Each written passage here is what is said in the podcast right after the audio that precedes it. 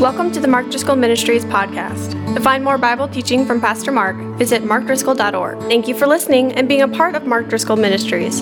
And remember, it's all about Jesus.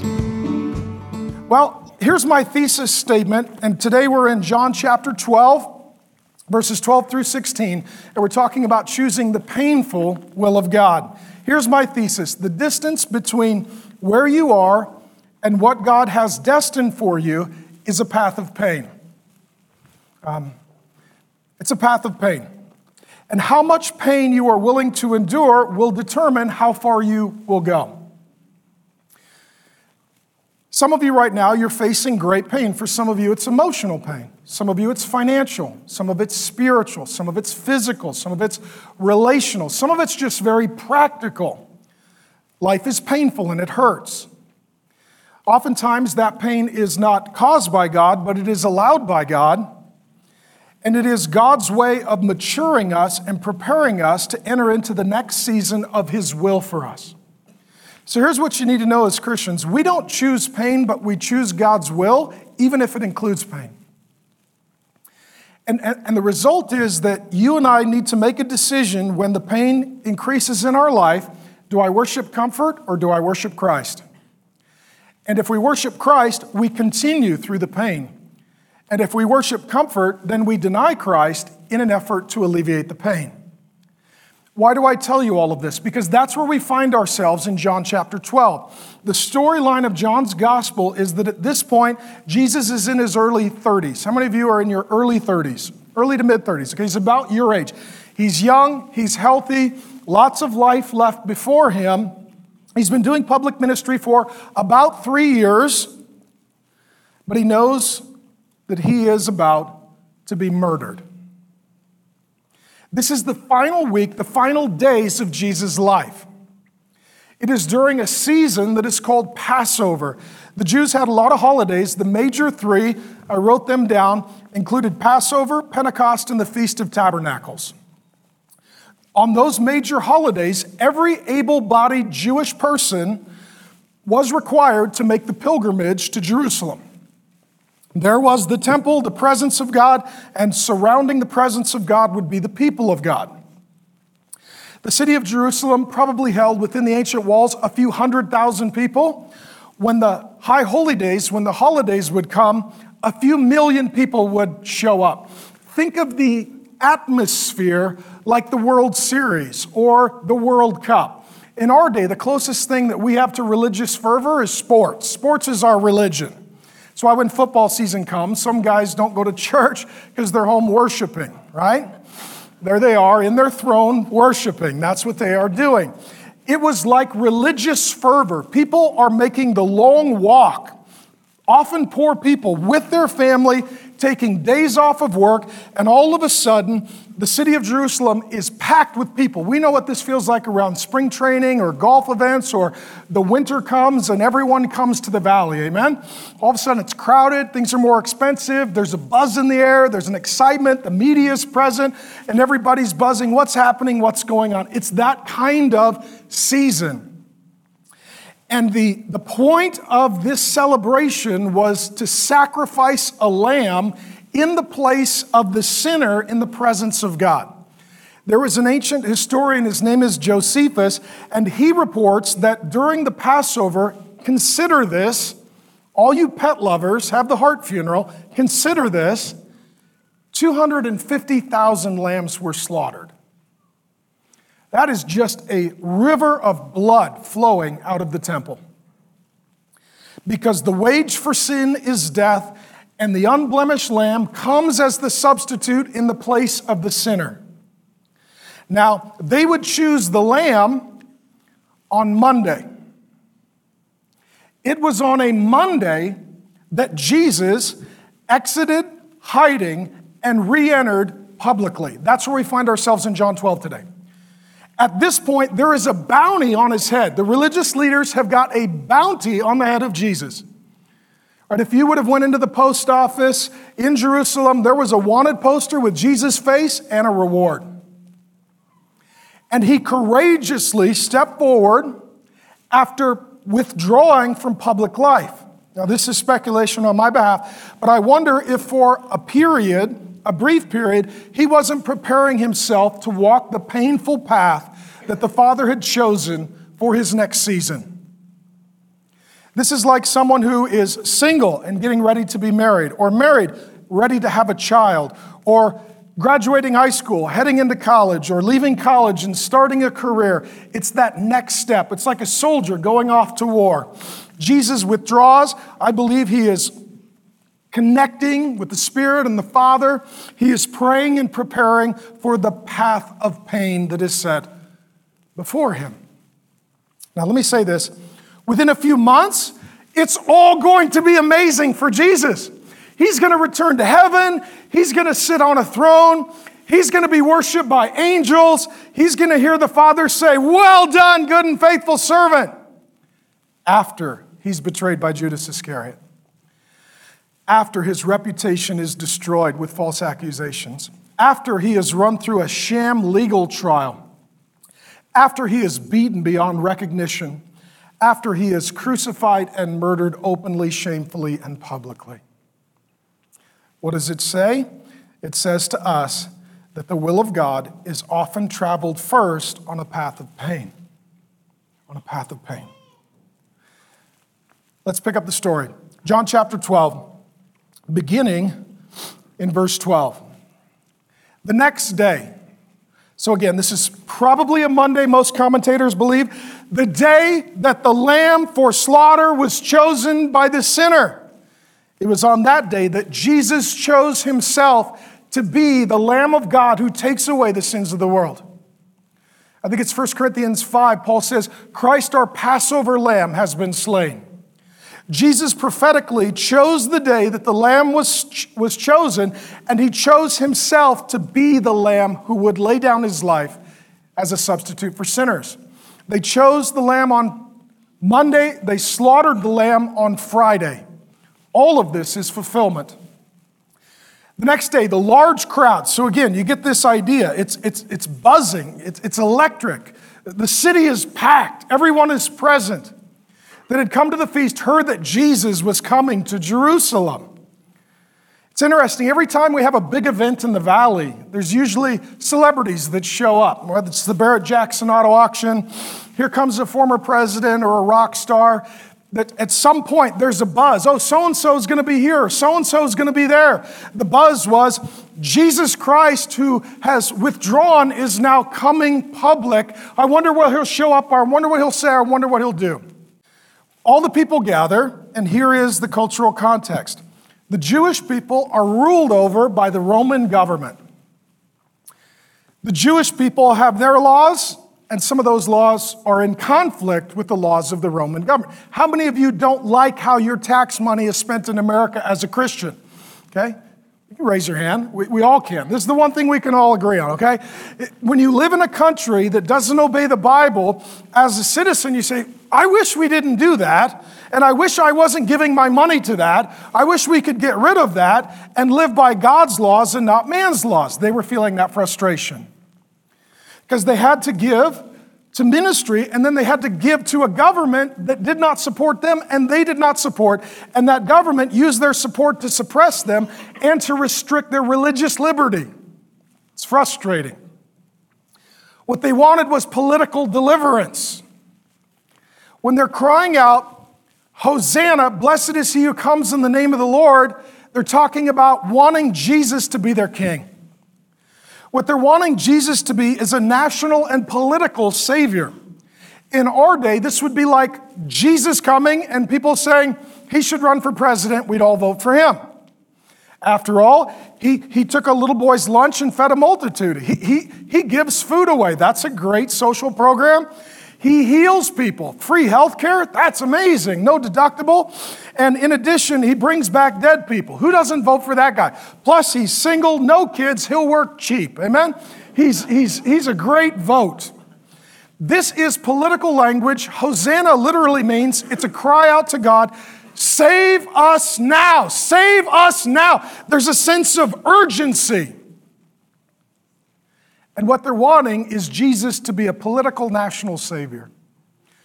How do we know that? Part of this is an echo and an intimation of the Old Testament. Psalm 118 uses this language, and it's political. In addition, um, it says that they took branches of palm trees and went out to meet him.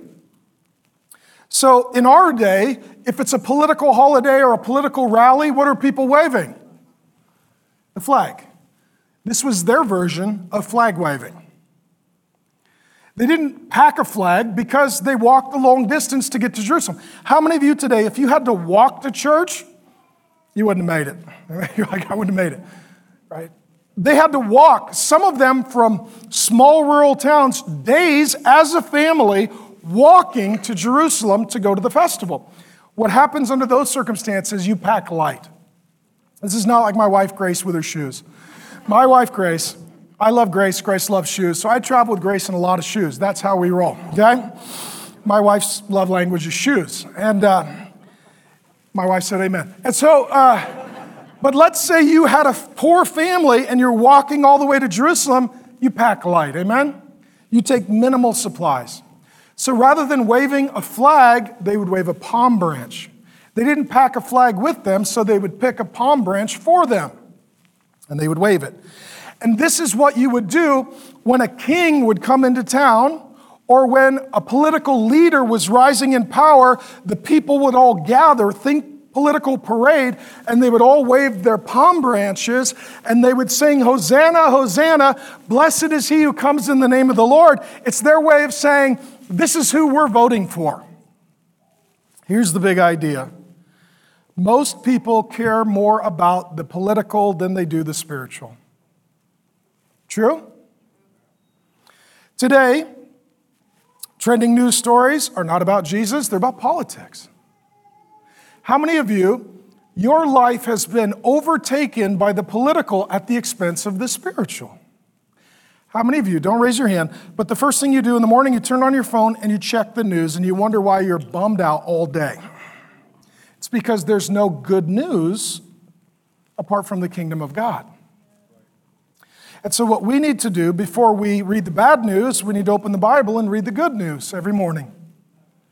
Before we hear about all the conflict that's going on in the culture, we need to remind ourselves that there's a king and a kingdom that rules over every nation. And so, these people, what they're saying is, Jesus, you would be awesome at politics. And Jesus is saying, I didn't come for a nation, I came for all the nations. I didn't come just to bless your nation, but I came to bring a kingdom that rules over every nation. We like to say here at the Trinity Church, we, we don't live culture or nation up, we live kingdom down. Jesus, who are you? What does your word say? What is eternity going to be like? What is the kingdom of God like?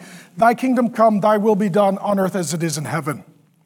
And what they are saying is we have a political national vision. Let's use Jesus to get what we want politically. Sound familiar? And Jesus says, No, I'm not here for your political purposes. I'm here for spiritual purposes.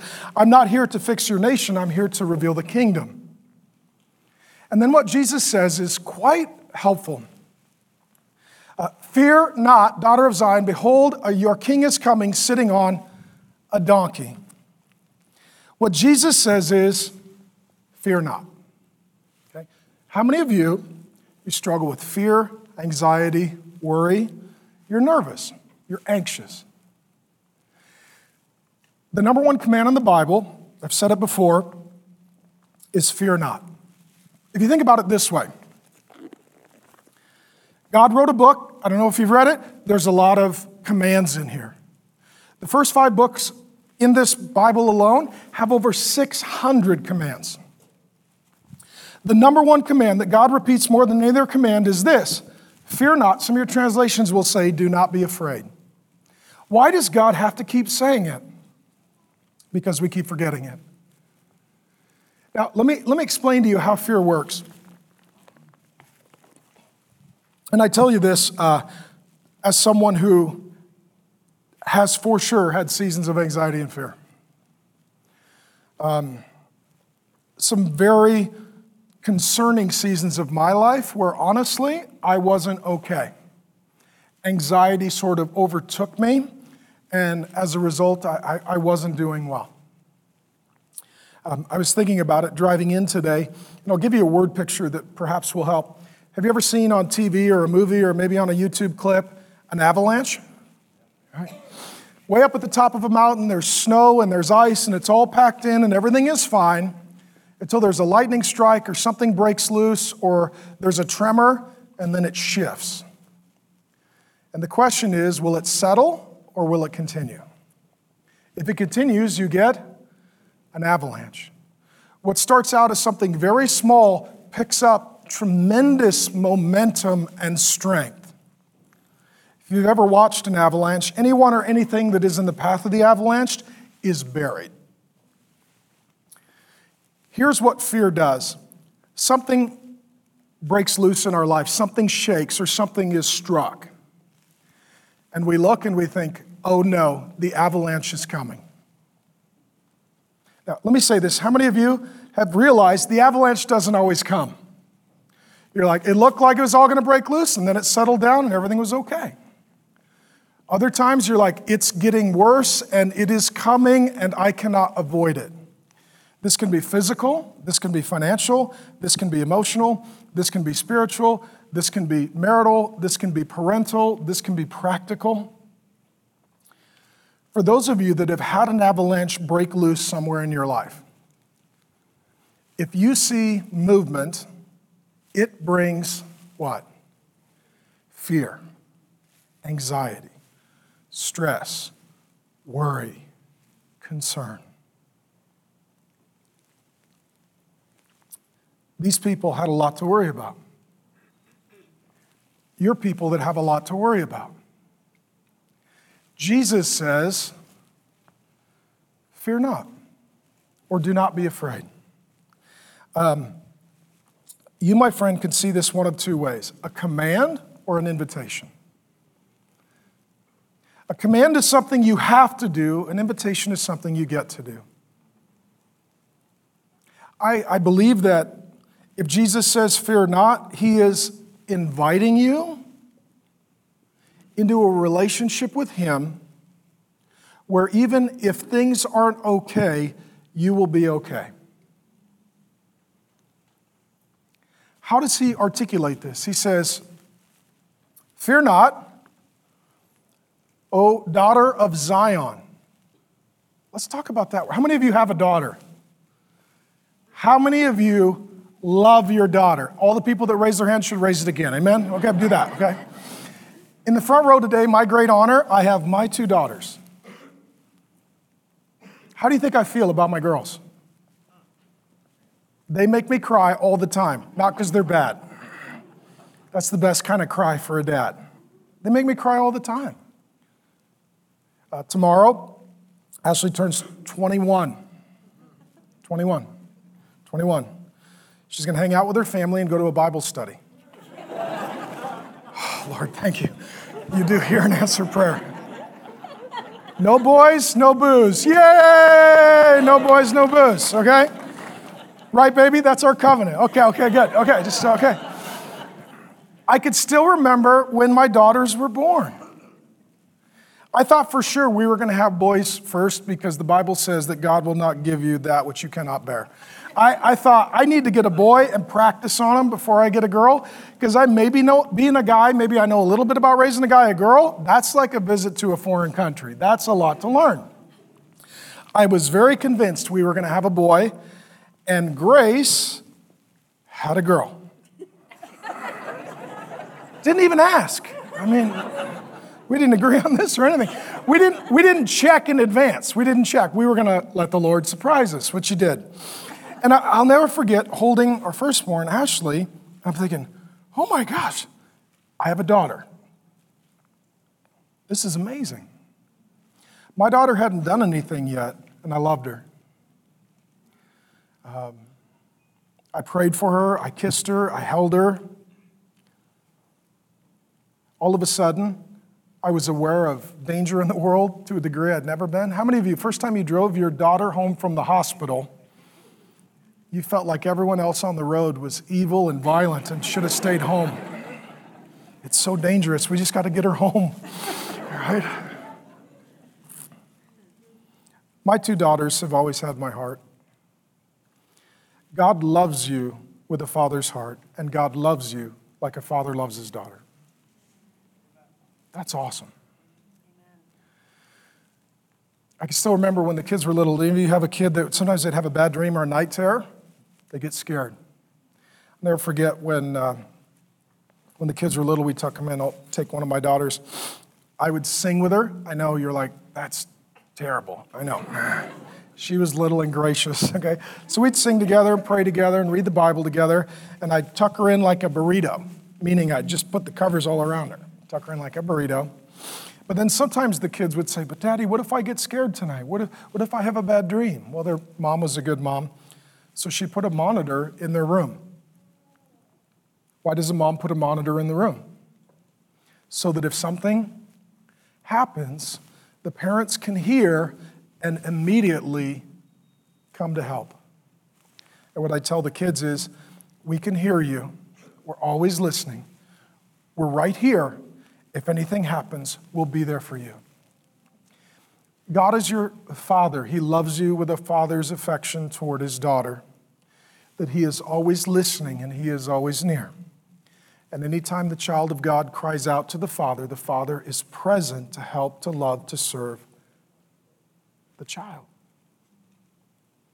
It's not the absence of problems, it is the presence of God that is the key to a healthy life. I would rather have the avalanche with God than no avalanche without God. Now, if we're voting, I'll take no avalanche and God. I'm fine with that too.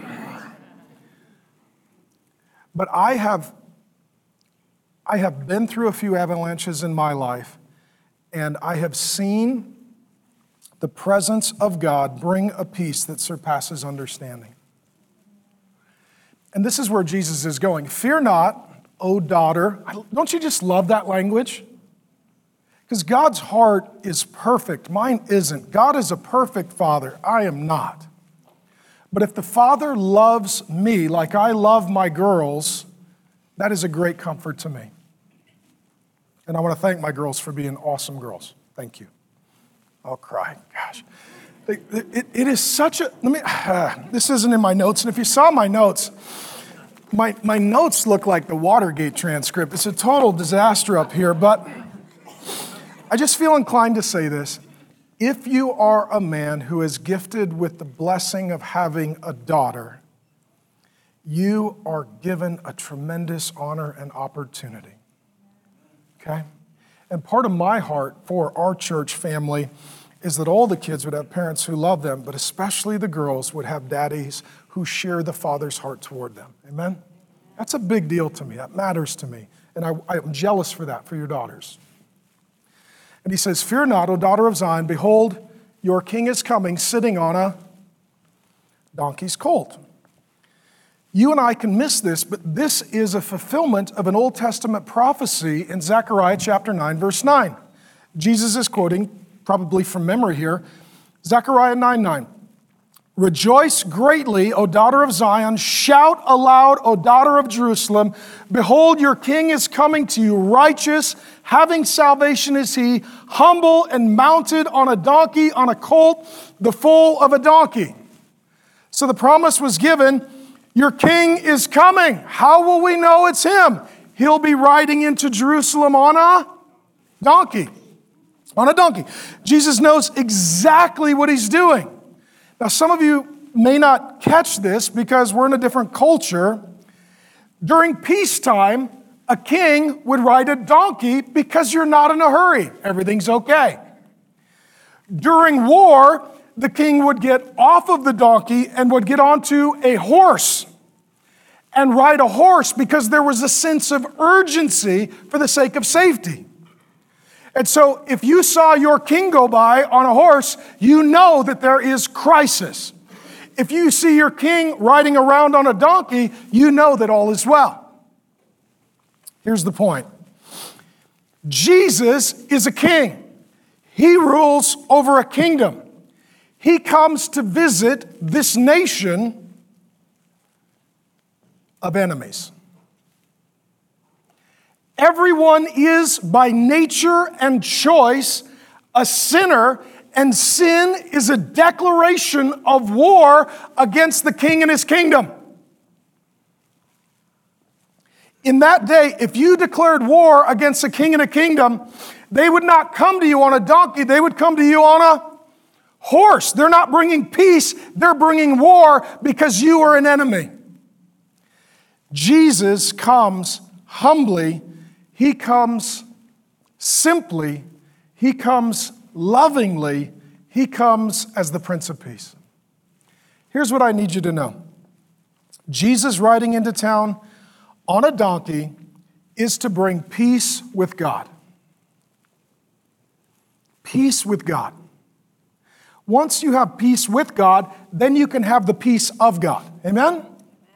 Once your sins are forgiven by Jesus, the Prince of Peace, you have peace with God. Then the Holy Spirit brings you the peace of God so that when it seems like the avalanche is coming, you could say, I fear not. I am loved like a daughter.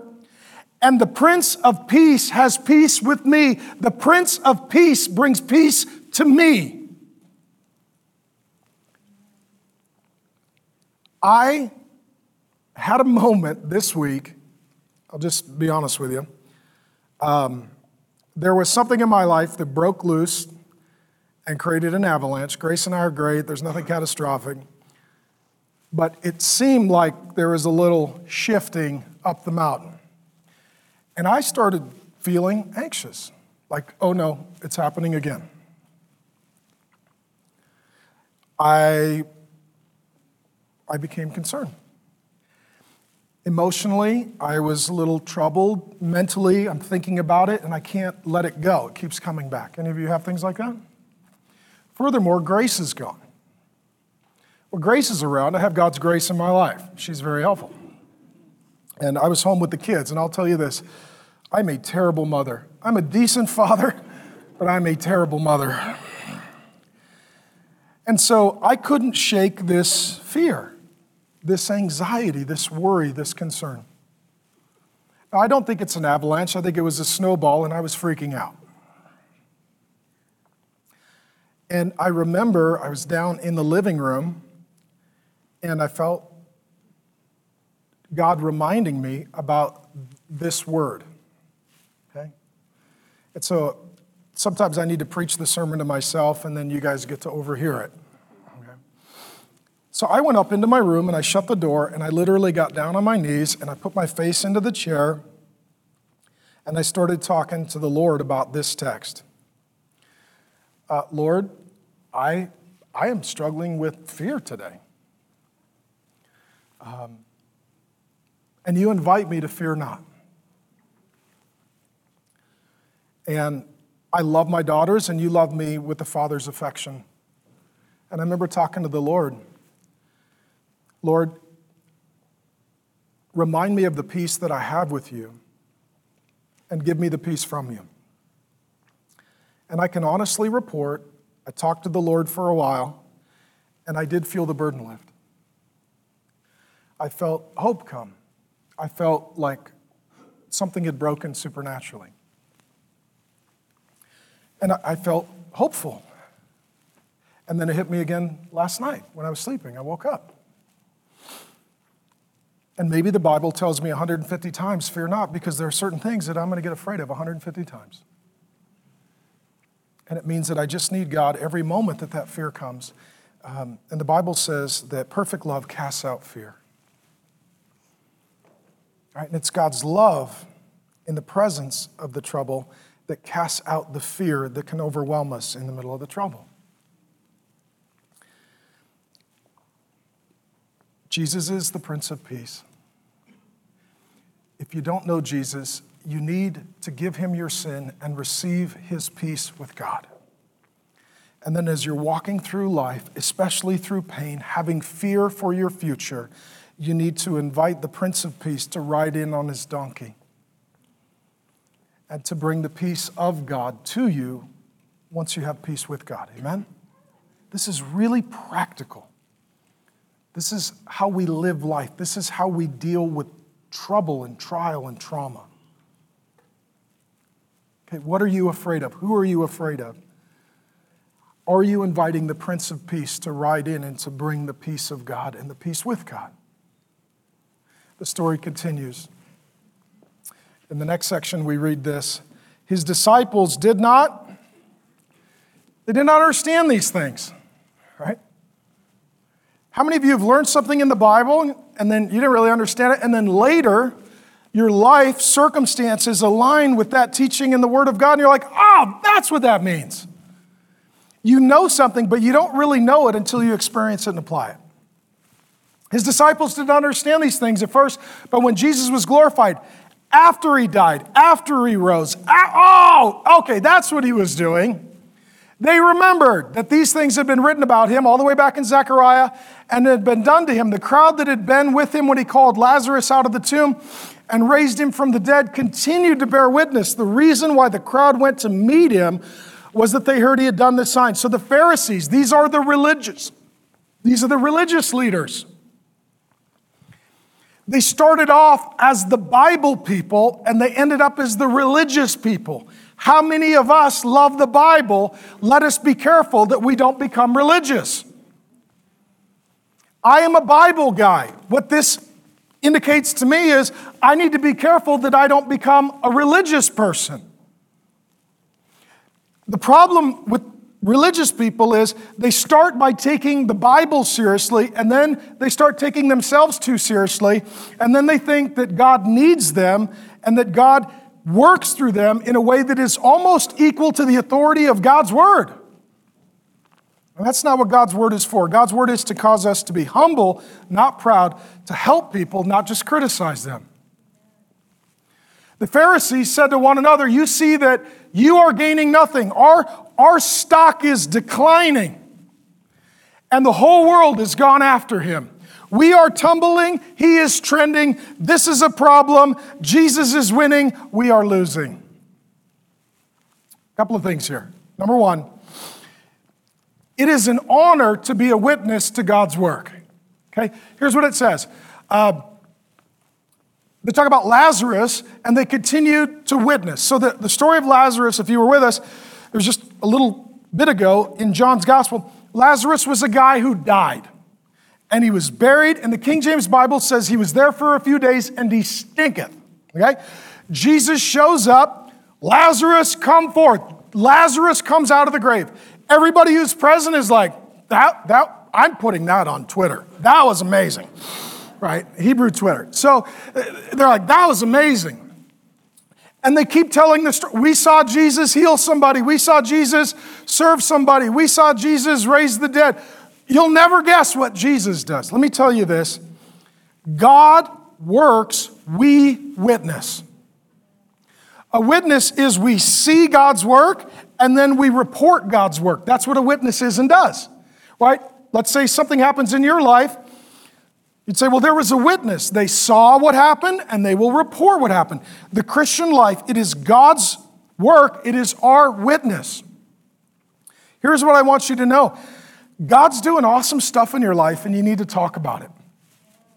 Because other people need to hear that. Some of you say, but I'm in a really hard time. Other people are in the similar hard time. Talk about what God is showing you. Talk about what God is doing in you, through you, to you, in spite of you. How many of you are walking with Jesus today because God did something in somebody's life and they told you about it and that got you interested in God? Amen? For me, I talked to my mom yesterday. She told me the story. Marky, uh, it was, I think she said October 1972, so I was two years old. My mom goes to a prayer meeting, they lay hands and pray over her, and God heals my mother. She comes home and says, Jesus is alive, he's real, I worship Jesus now. God did a work, she was a witness. I always grew up knowing God showed up in my mom's life. He did something extraordinary in my mom's life, and my mom was praying for me. And then I met Jesus at the age of 19, and God answered her prayer. God worked in her life. She prayed for me. God worked in my life. But God started working in my life by letting me witness his work in my mother's life. Amen? So here's what I'm saying Your life is awesome. It is built to encourage someone, to help someone, to serve someone. God is at work. You witness to his work, and this can be witnessing to God's work in the life of others. So Lazarus is walking around going, Let me tell you my story. I was dead, now I'm alive. Rock, paper, scissors, resurrection. Can you beat that? Right? And then the people who see it say, we were, that was amazing. That was amazing. So God's work, our witness, is a privilege. Number two, most people love the gifts, not the giver. It says that the people were following him because of the sign he had done. Jesus feeds people, but not everybody becomes a Christian. Jesus heals people, but not everybody becomes a Christian. Some people love the gifts and they don't love the giver of the gifts. Let me tell you this James, Jesus' brother, says that every good gift comes from above. Here's what that means every good thing you've got in your life, even if you don't know Jesus, it comes from him. You're like, I sure got lucky. No, you got blessed. I was sure fortunate. No, no, no, you got graced. That's how this works. You have breath, that's a gift. We have a planet, that's a gift. You have food, that's a gift. You go to work tomorrow, that's a gift. Everything you have is a gift from God. And what's amazing is the whole world is enjoying the gifts, and so few are thanking the giver. Many people were following Jesus because he was giving stuff away. And then eventually, the same crowd that was crying, Hosanna, Hosanna, was crying, Crucify him, crucify him. Number three, if you worship power, then Jesus is a problem.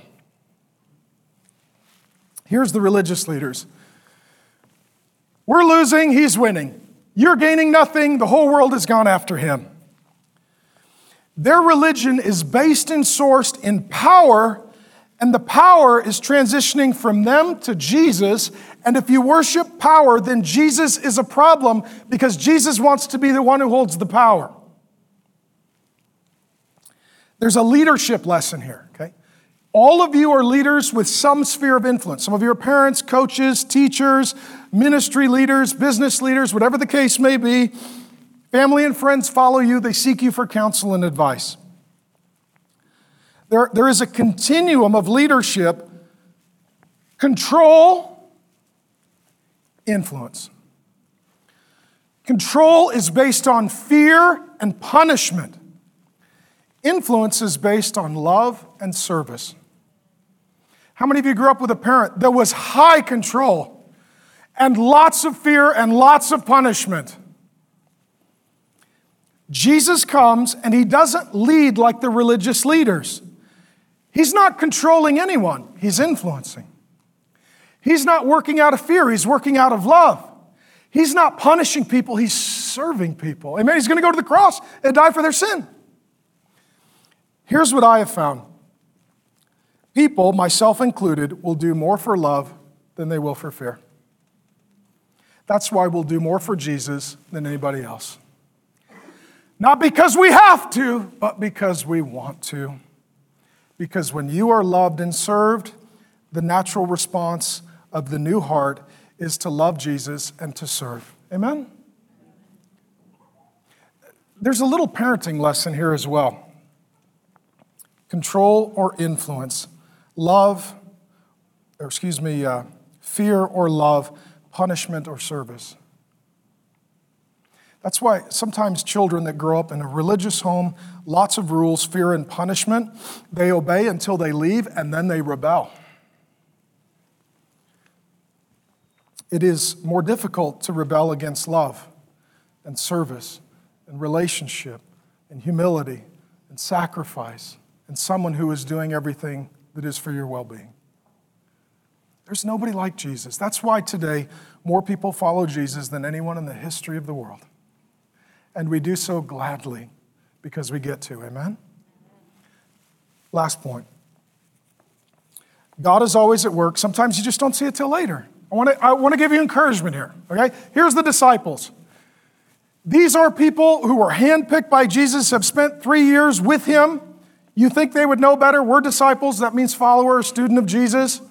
They did not understand these things in first, but when Jesus was glorified, ah, now we know.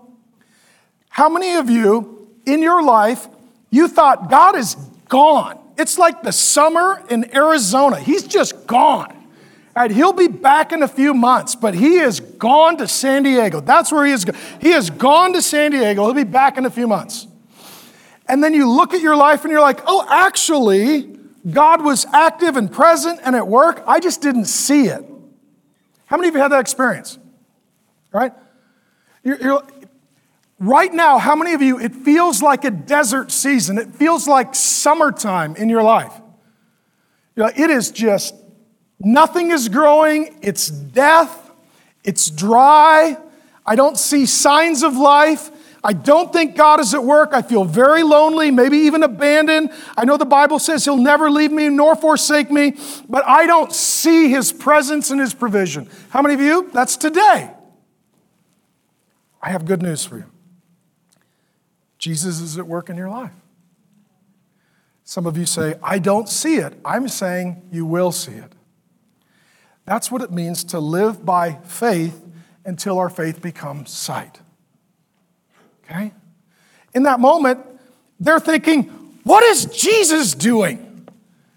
I, I mean, it looks like he's, he's just going for a pony ride or a, a donkey ride. I mean, if you would have looked at Jesus at the moment, right? Okay, you're God, you've come to earth. What are you going to do today? I'm going to ride a donkey. Really? That's what we're doing? There are, there are things to do. Oh, I'm going to ride the donkey. Really? It's like a petting zoo for a kid. It's a little donkey. It's not even a big donkey. How many of you, right? Right, if tonight, you know, greatest world leaders, what did they do today? Oh, they, they went to the petting zoo and rode a donkey. That's it. Yep, it was a good day for them. Like, you got nothing better to do today than to ride the donkey? No, what Jesus was doing was exactly what he was supposed to be doing, even though it didn't look like it. He's fulfilling the prophecy of Zechariah 9 9. Okay? God is at work in your life. He is doing things right now. In this second, He is doing things. You say, I don't see it. They didn't see it. Oh, he's fulfilling the Bible. He's coming as the Prince of Peace. He's coming to bring peace with God. It's Monday. He's offering himself as the lamb sacrifice for the sin of the world. Oh, he was up to something. It just looked to us like he was going for a ride at the petting zoo. We live by faith until our faith becomes sight. God is at work in your life even when you don't see it, and faith is trusting that God is at work in your life until you see it. Amen? Last section of Scripture. Choose the pain that leads to peace.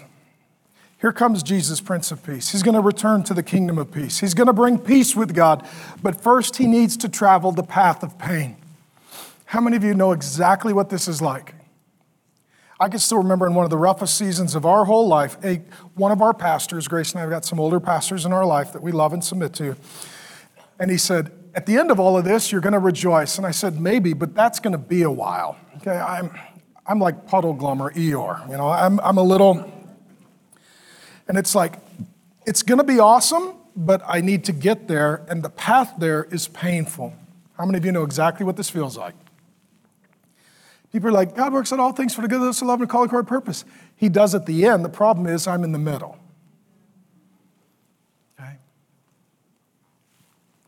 Now, among those who went up to worship at the feast were some Greeks. This is good news. That's us. Jesus is Jewish. He's at the nation of Israel. These are all Hebrew people and some Greek people. That's us, non Jewish folks. They came to Philip, who was from Bethsaida in Galilee, and asked him, Sir, we wish to see Jesus. This is awesome. Here's what you need to know there are people who want to see Jesus. As Christians, we can think, you know what? It's over. The earth is a dumpster fire. Everyone is cordwood. Come, Lord Jesus. No, there are people who want to see Jesus. There are people who are there and they don't have faith and they see Jesus physically, but they don't see him spiritually. Here are people who come and say, We want to see Jesus. You need to know that where you work, where you live, the people you know, there are people that want to see Jesus. And as you are a witness to his work in your life, they will ask you if they can come to church or get a Bible or be prayed for or have a conversation or come to a life group because they want to see Jesus show up in their life as Jesus has showed up in your life. Amen? Want to give you hope, want to give you encouragement, want you to be looking for the people that are looking for Jesus. Philip went and told Andrew. Andrew and Philip went and told Jesus, and Jesus answered them. The hour has come. So Jesus knows that it is the will of the Father that within days he would go to the cross and die in our place for our sin. And he has withdrawn privately, and now he is reemerging publicly because the hour has come. The point is simply this we need to know God's will and God's timing. How many of you, like me, I'm impatient. You know God's will, but you get ahead of God's timing. How many of you have done that? Like me. I've done that. I've done that, and it never ends well for me. It's never like God is like, well, good job, son. It's like, see what you did, son? Yeah, dad, sorry. I, I should have stuck with my dad, and I got ahead of my dad, and I got myself into trouble. Jesus knew not only the Father's will, but the Father's timing. He says, My hour has come. Now's the right time. Some of you have done that relationally. Some of you have done that financially. Some of you have done that vocationally. You, you got ahead of the Lord. You say, But it was God's will. But was it God's timing? Was it God's timing? Jesus knew the Father's will and the Father's timing. The hour has come. We'll revisit this title for the Son of Man to be glorified. Truly, truly, and in John's gospel, I think it's more than 40 times, Jesus says, Truly, truly, or I tell you the truth. There's good news, and that is that Jesus always tells the truth. Unless a grain of wheat falls into the earth and dies, it remains alone, but if it dies, it bears much fruit. Whoever loses his life, whoever loves his life, rather, loses it. Whoever hates his life in this world will keep it for eternal life. If anyone serves me, he must follow me, and where I am, there my servant will be also. If anyone serves me, the Father will honor him. Number one, Jesus is the Son of Man.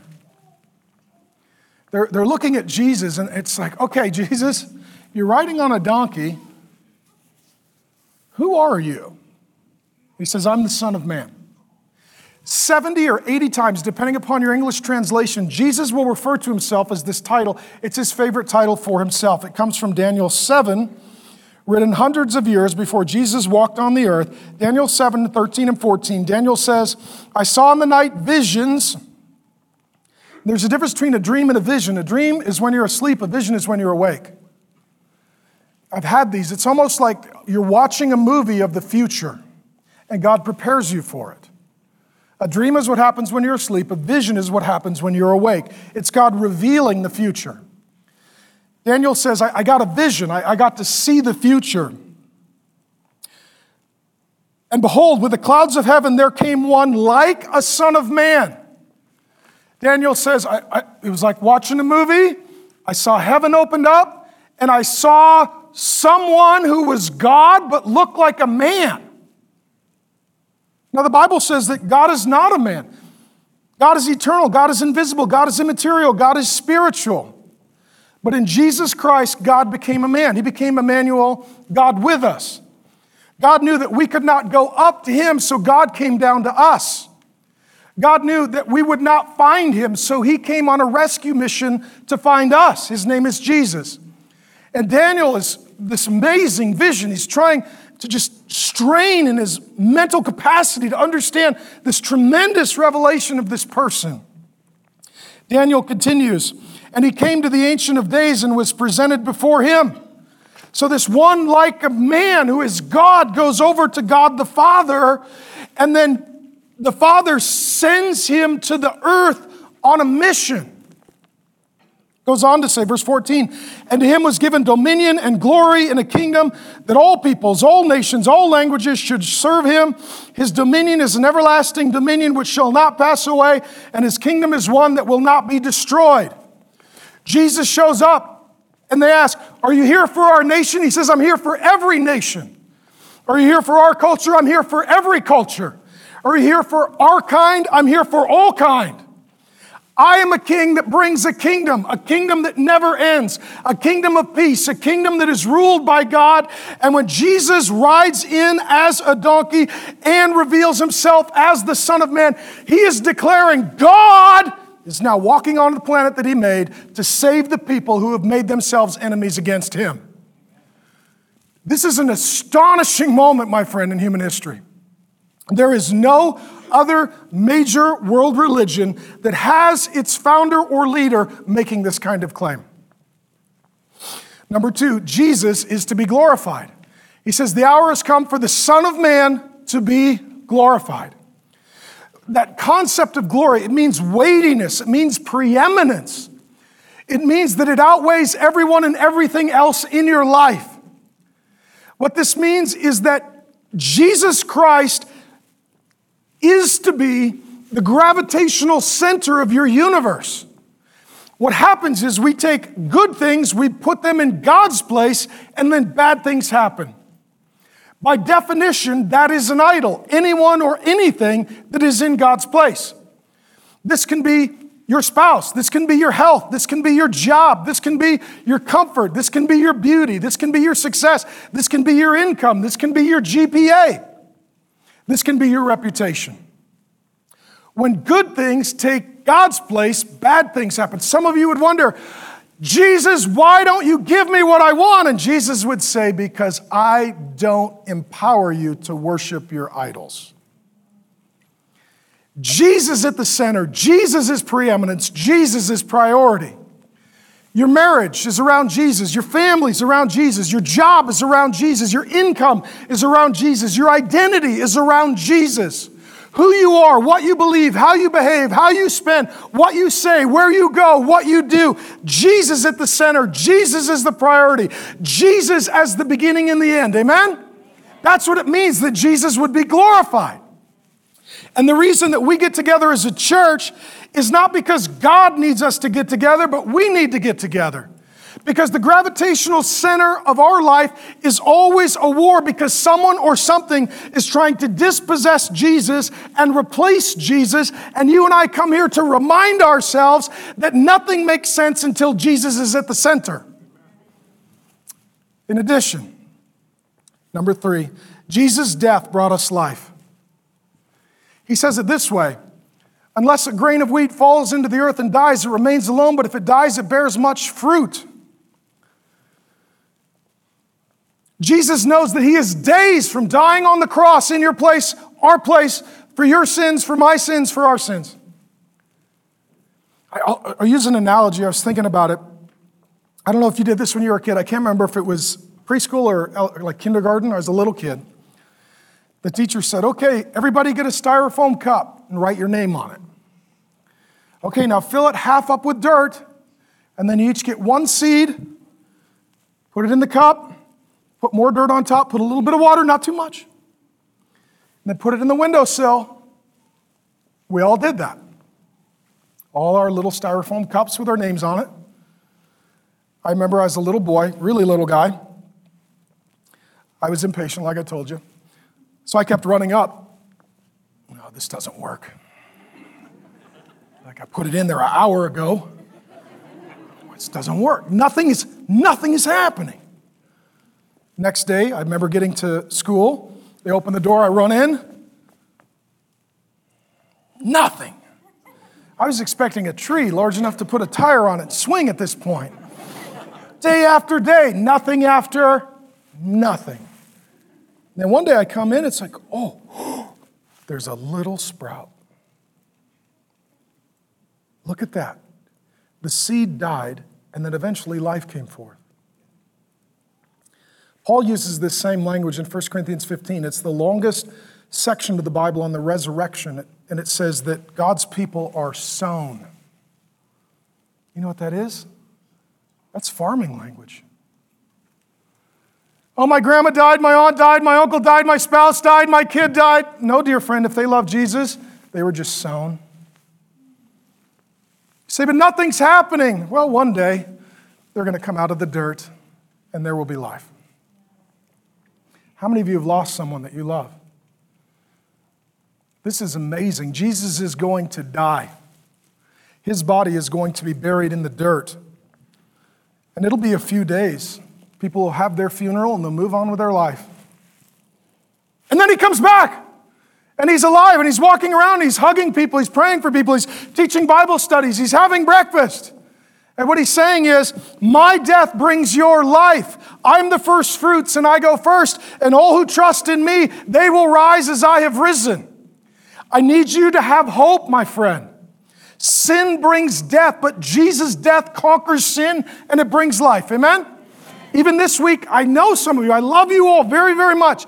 And this week, there are some of you, you've lost someone that you loved, and or there is someone who is in the process of dying and you are in the process of grieving. If they know Jesus, you need to know they're not dead, they're just sown. And that day is coming when there will be life springing forth from the dirt that now covers them. Last point those who follow and serve Jesus will be honored by the Father forever. If anyone, that means you can love Jesus, you can serve Jesus, you can follow Jesus. If anyone serves me, he must follow me. That includes, my friend, choosing the path of pain if it arrives you to the position of living in God's will. Jesus walked that path. You and I are at times going to need to walk that path. He must follow me, and where I am, there my servants will be also. If anyone serves me, every single thing, I want to encourage you. Everything you've ever done for Jesus, every act of kindness, every giving of forgiveness, every generous contribution, every prayer uttered, every person cared for, every task completed. The Father, my friend, will honor you. You will stand before God. We're all going to die and stand before God. And Jesus says it is possible, he says it elsewhere, to hear, Well done, good and faithful servant.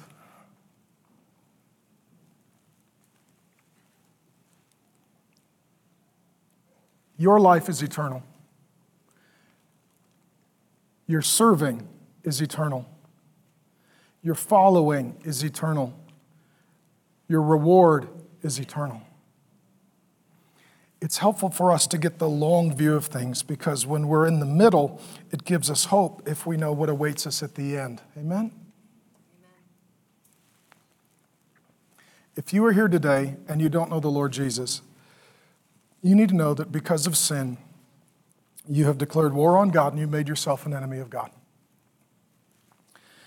And that Jesus came humbly to die for you so that you could have peace with God.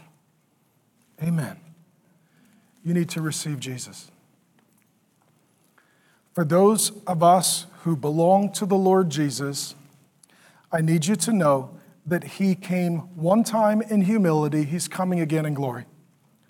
That he came the first time riding a donkey. What does he come the second time riding? A horse. I told you, during peacetime, the king would ride a donkey, no hurry. During wartime, the king would ride a horse as fast as he could. He would enter into the battle, he would conquer those who were against those that he loved and he would protect the interests of his kingdom and his citizens. This author, John, he writes another book of the Bible called Revelation. In chapter 19, he says this Then I saw, he sees as Daniel saw. Then I saw heaven opened. He has a vision. And behold, a white horse. A white horse. Because the sinless, perfect Jesus rightly rides the white horse because the good guy always rides the white horse. Amen? The one sitting on it is called faithful and true, and in righteousness he judges and makes war. The first time Jesus comes riding a donkey is the Prince of Peace. The second time, he comes riding a horse as the King of Kings. The first time, he comes to forgive. The second time, he comes to judge. There will be peace forever after the King comes on his horse and conquers sin, conquers Satan, conquers death, puts down oppression, and sets captives free. You need to know that right now you may be in a season of fighting Satan. Jesus, one day, my dear friend, is going to saddle up and ride in, and you won't need to fight. He'll fight for you. Some of you right now, you're fighting for your health. The Lord Jesus will saddle up and come and conquer death. You're fighting for your marriage. The Lord Jesus will saddle up, come in, and defeat Satan and demons who are trying to destroy your life, your family, and your legacy. You need to know, my dear friend, that Jesus not only comes as a peaceable king riding a donkey, he comes as a conquering king saddled up, riding a white horse. And what we're going to do now, we're going to enjoy this peace from this peaceable king. And we're going to look forward to seeing Jesus riding what? A white horse. That day is coming, friend. I don't know how this is all going to work out. It says that every eye will see. What is that? Is that a is that a horse? Is that a is that a white horse? Is, is that is that Jesus on a white horse? Oh. This is a good day. This is a good day for all of the children of God. Lord Jesus, we thank you that first time you came in great humility riding a donkey. We thank you that the second time you come in great glory riding a horse. Lord Jesus, we ask you to bring us peace with God and the peace of God. And Lord Jesus, we long for that day when that when that peace includes peace in our world, peace among the nations. Lord Jesus, I pray for these dear people. They're, they're people that you love, that you have come to forgive and to set free and to reveal yourself to. Lord Jesus, I pray right now that you would give us a peace that surpasses understanding as the Prince of Peace, that you would allow us to enjoy the presence of the Holy Spirit. Please encourage those who are discouraged. Please strengthen those who are weak. Please give hope to those whose hope is failing. Lord Jesus, help us to trust you by faith until we see you by sight. And Lord Jesus, by faith today, we together declare you're going to saddle up you're going to ride in. And we're not going to do any of the work, but we're going to witness it. And we're going to sing and celebrate forever. And so we practice right now in your good name. Amen. If you live in or are visiting the Greater Phoenix Valley, please join us at the Trinity Church in Scottsdale, Arizona. You can also watch Pastor Mark live on Sundays, YouTube, Facebook, the app, or at markdriscoll.org. And as Pastor Mark always says, it's all about Jesus.